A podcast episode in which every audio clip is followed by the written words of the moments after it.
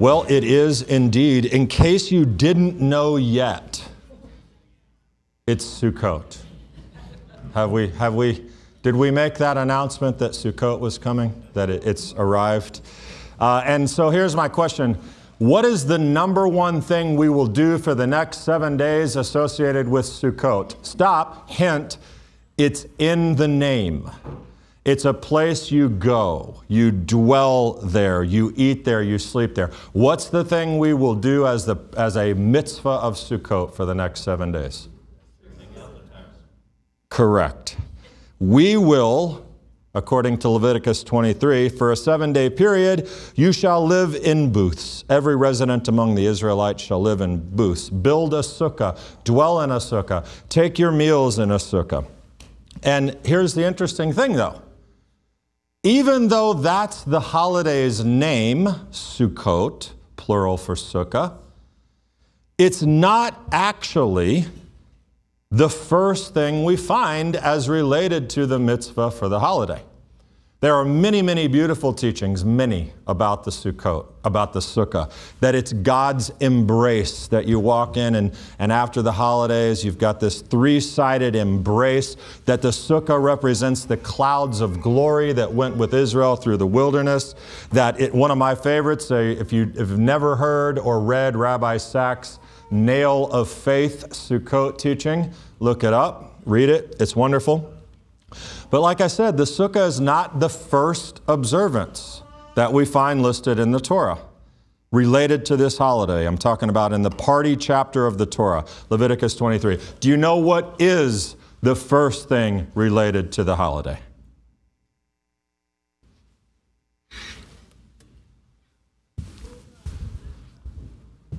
This, the, the etrog and the lulav okay? And, and this is my little, this is my prop for Shabbat. Thank you, Hosanna. In verse 23, before, and by the way, this is not the real thing. But it is also the weirdest part of the holiday for people. Okay? It is. It's, it's, it's a weird thing for people who don't know what is going on. But in Leviticus 23:40, before the dwelling in booth part, it says, You shall take for yourselves on the first day the fruit of the hadar tree, the date palm, fronds, you shall take both the willow and the myrtle. These are the, the species, the branch of a braided tree. Okay, what is that? That is the arba minim, the four kinds, the four species etrog, date palm, myrtle, willow. Arba minim, the four kinds. Okay? It's this crazy thing that we wave around and rejoice before the Lord with on Sukkot. and I'm always so amused when we have visitors who come to the synagogue for a traditional Shachrit Sukkot service here when at some point in the service, all the people take out their, their the, the lulav is obviously much bigger than that, and some are like this tall. And you take, and you're sitting there, and a lot of the service has been in Hebrew. You're a guest, you arrive. All of a sudden, people reach and they take this big bush with things attached to it and a lemon, and they start shaking it and waving it. And I am imagining half the time I'm looking this way, but I've turned at some point just to catch a glimpse of people going, Oh, God, help me. What kind of cult have I stumbled into here? What is this?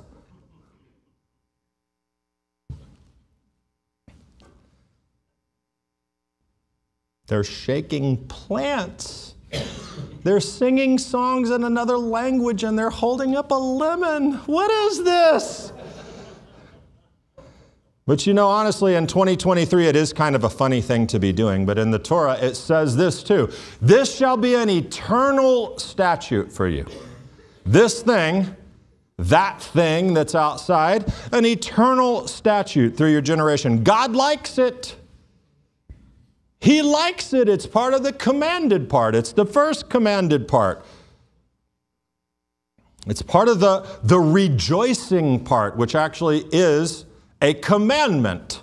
You are commanded to rejoice during this season. Okay? Now, we know that Sukkot is clearly tied to the harvest. It's also called the festival of ingathering.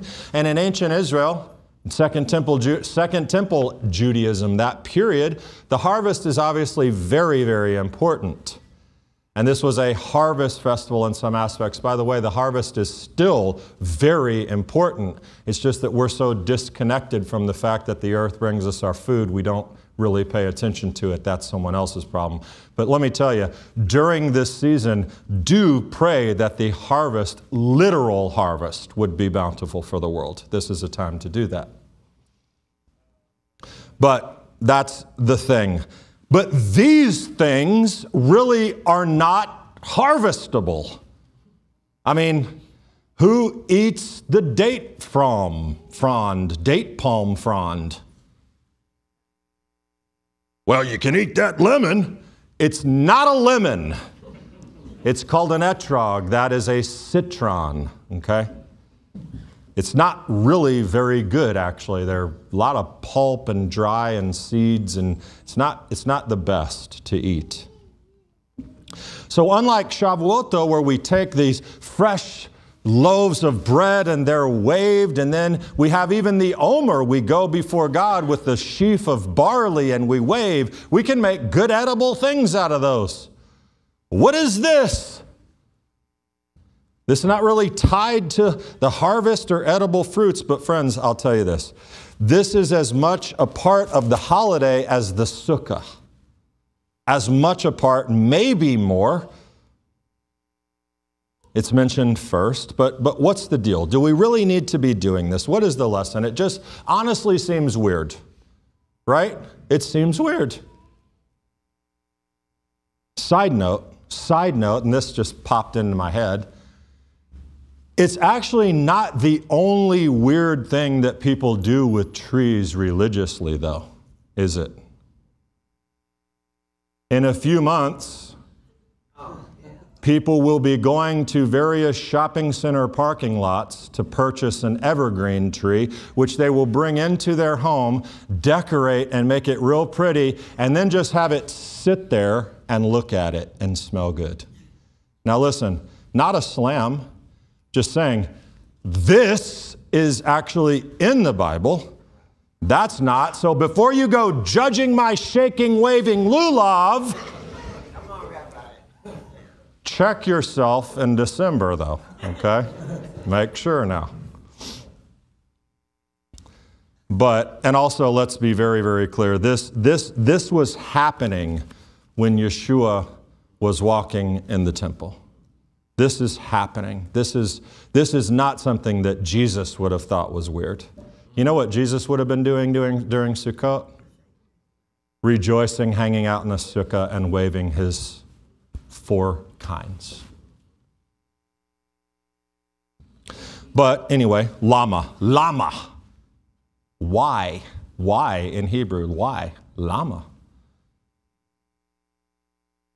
What is the deal with this mitzvah? You shall take for yourselves on the first day the fruit of the hadar tree, date palm fronds, a branch of a braided tree, and willows of the brook, and you shall rejoice before the Lord your God for a seven day period. Well, leave it to us. Leave it to us, the Jews to make something so weird into something so beautiful. Leave it to us to read beyond this, just the letter of the law and uncover for you the spirit of the law, if I might say, the heart of the matter. But let's talk about that, speaking of the heart. One of the more common teachings related to the Arba Minim, these four species, is that each one represents a certain kind of a Jewish person, a human being. The etrog is one who is, is, represents a person who's full of both Torah study and good deeds. It's beautiful and it smells good and it's edible. And so this is like the ultimate. You want to be an etrog.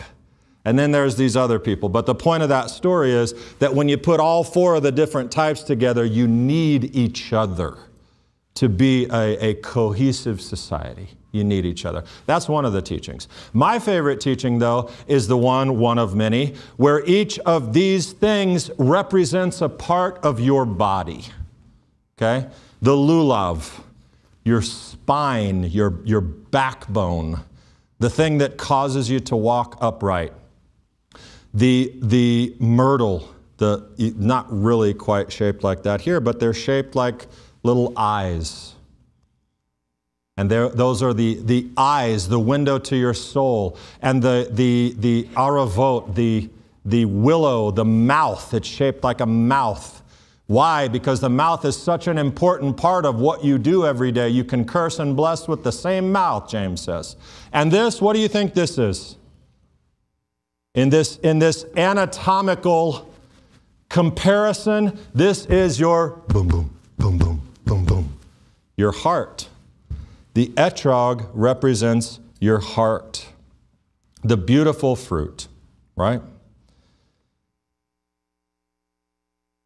But let me focus on that for just one second. The, the, the citron, the etrog. By the way, the citron is, if you're ever on Jeopardy, it is the Rutaceae family.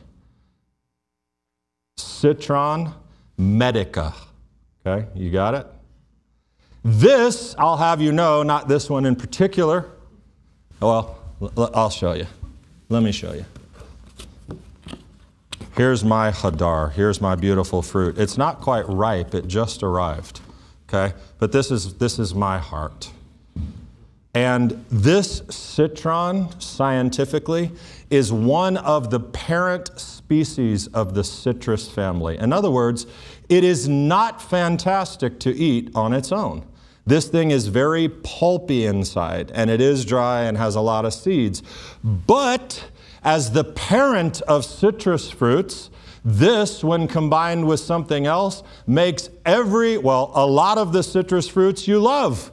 The orange, the lemon, the grapefruit. This thing is at the heart of the matter of citrus fruits, the citron. Okay?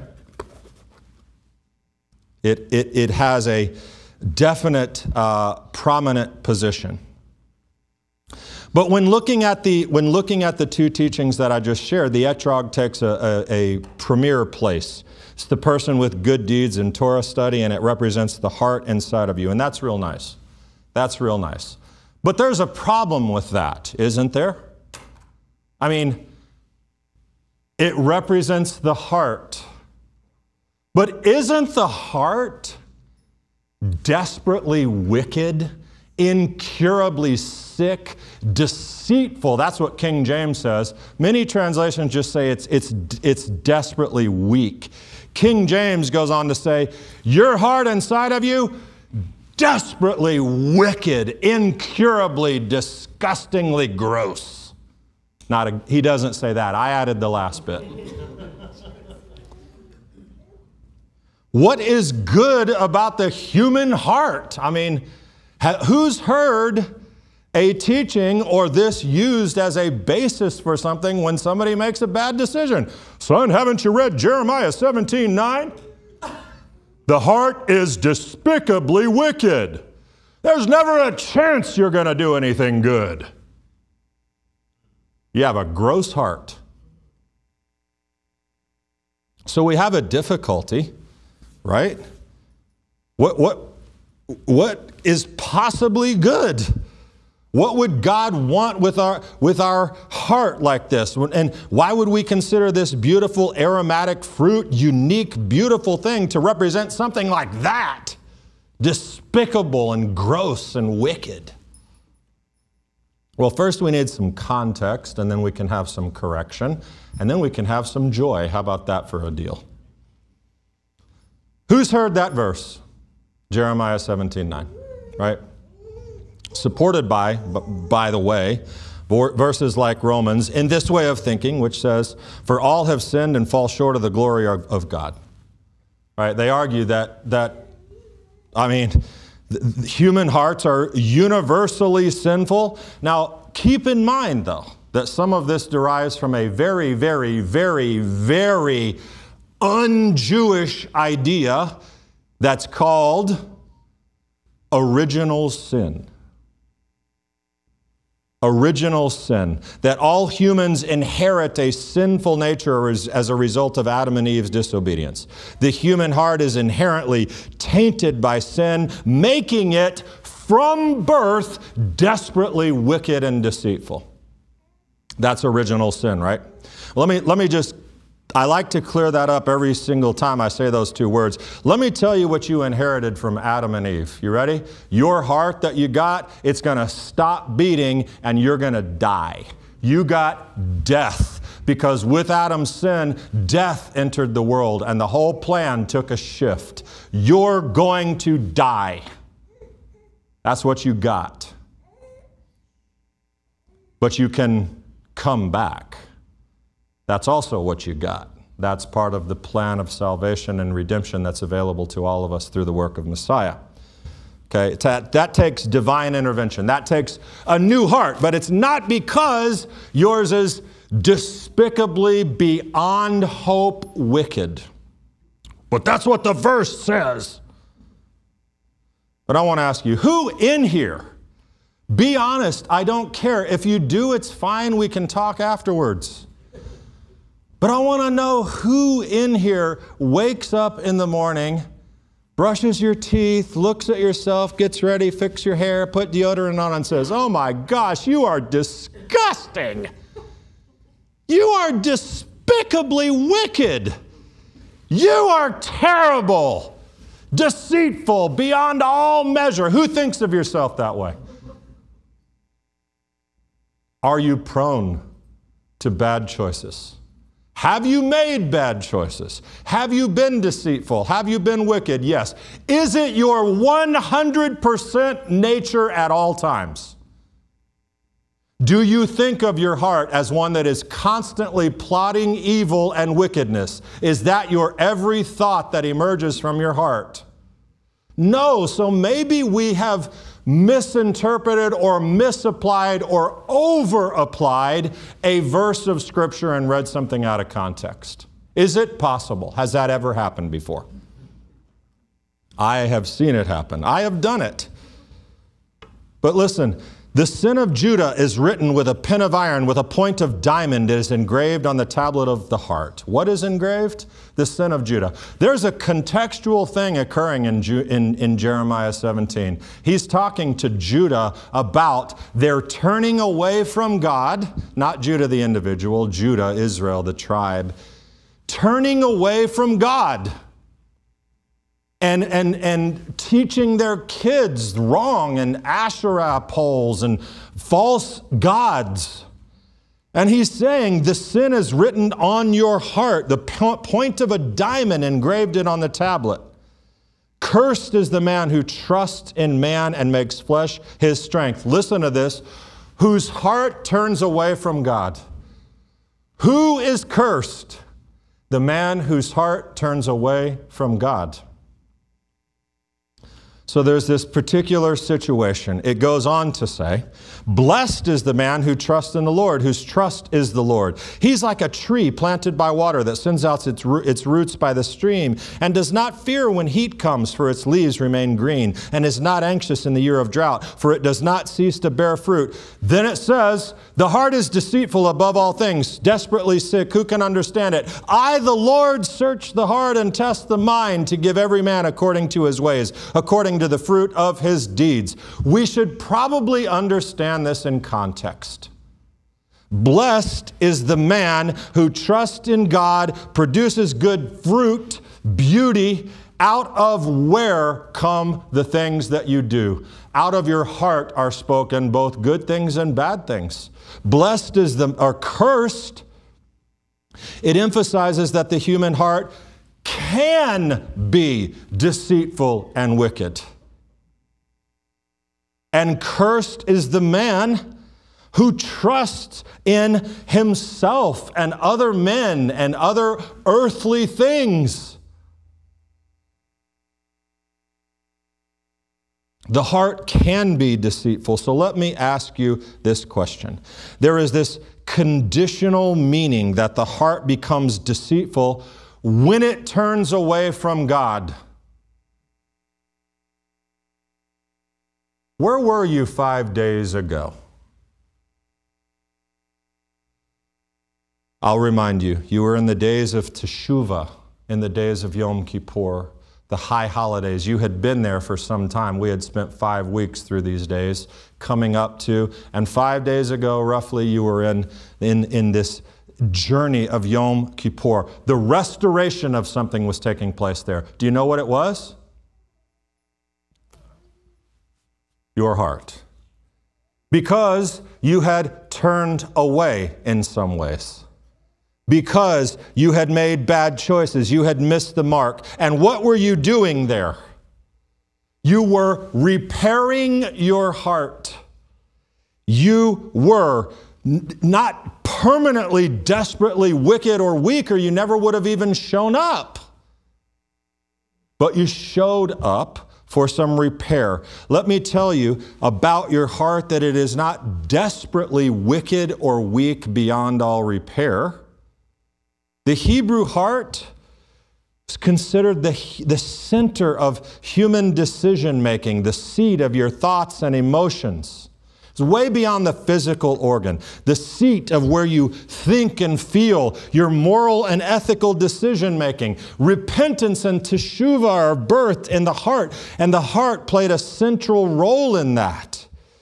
It, to repent meant not only to change your actions, but also to undergo a sincere change of heart.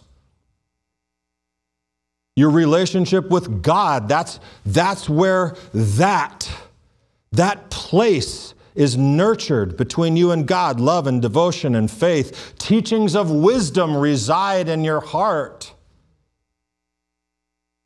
The heart of the wise, we read Kohelet, we read, we read uh, one of Solomon's writings, his in Proverbs says, The heart of the wise makes his speech judicious and adds persuasiveness to his lips.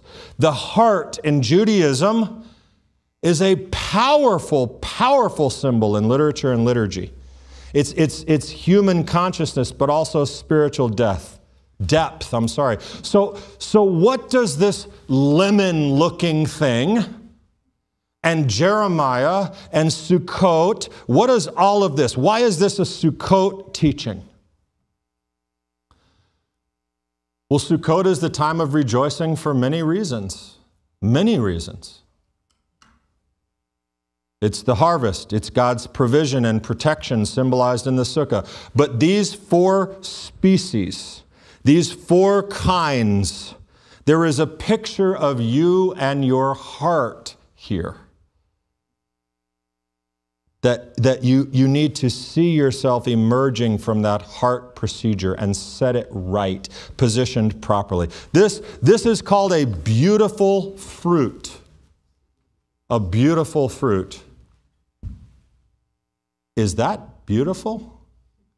It's sort of strange looking, very bumpy, and, you know, I, beautiful is not exactly the word that comes to my mind when I, when I look at an etrog.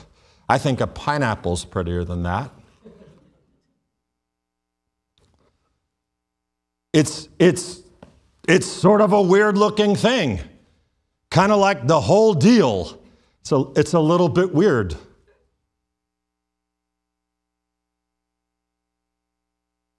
Just like the, the shaking and waving thing. But what this is, is actually a beautiful picture of your heart, which is also equally unique and, and bumpy. Not literally, but your heart through the journeys of life acquires a little bit of character, doesn't it? And the human heart is indeed beautiful. It's not symmetrical. But the heart you brought out of Yom Kippur was the best it can be, and still bumpy and unique and oblong and asymmetrical because that's the heart you got. But it, it, it's, it's represented here. And so when, when we take these things and we hold them before God, and we, and we wave them. It is indeed everything I told you in the first part of the teaching. Can you survive with a broken spine or an eye out or with your tongue cut out? I have a guy who survived a broken spine right there. Could he survive a broken heart, like literally that doesn't work anymore? No. The entire species of you depends on this, which is not desperately, deceitfully wicked. As a matter of fact, right now, it is beautiful with all of its bumps and unique characteristics. And so, why are we rejoicing? And what is this thing? This thing is you with a new heart. And when you renew that heart and you make the choice to be one who is blessed in God, who does not trust in man or money or the world or those kinds of things, then this heart affects everything else, and your spine becomes a little more upright.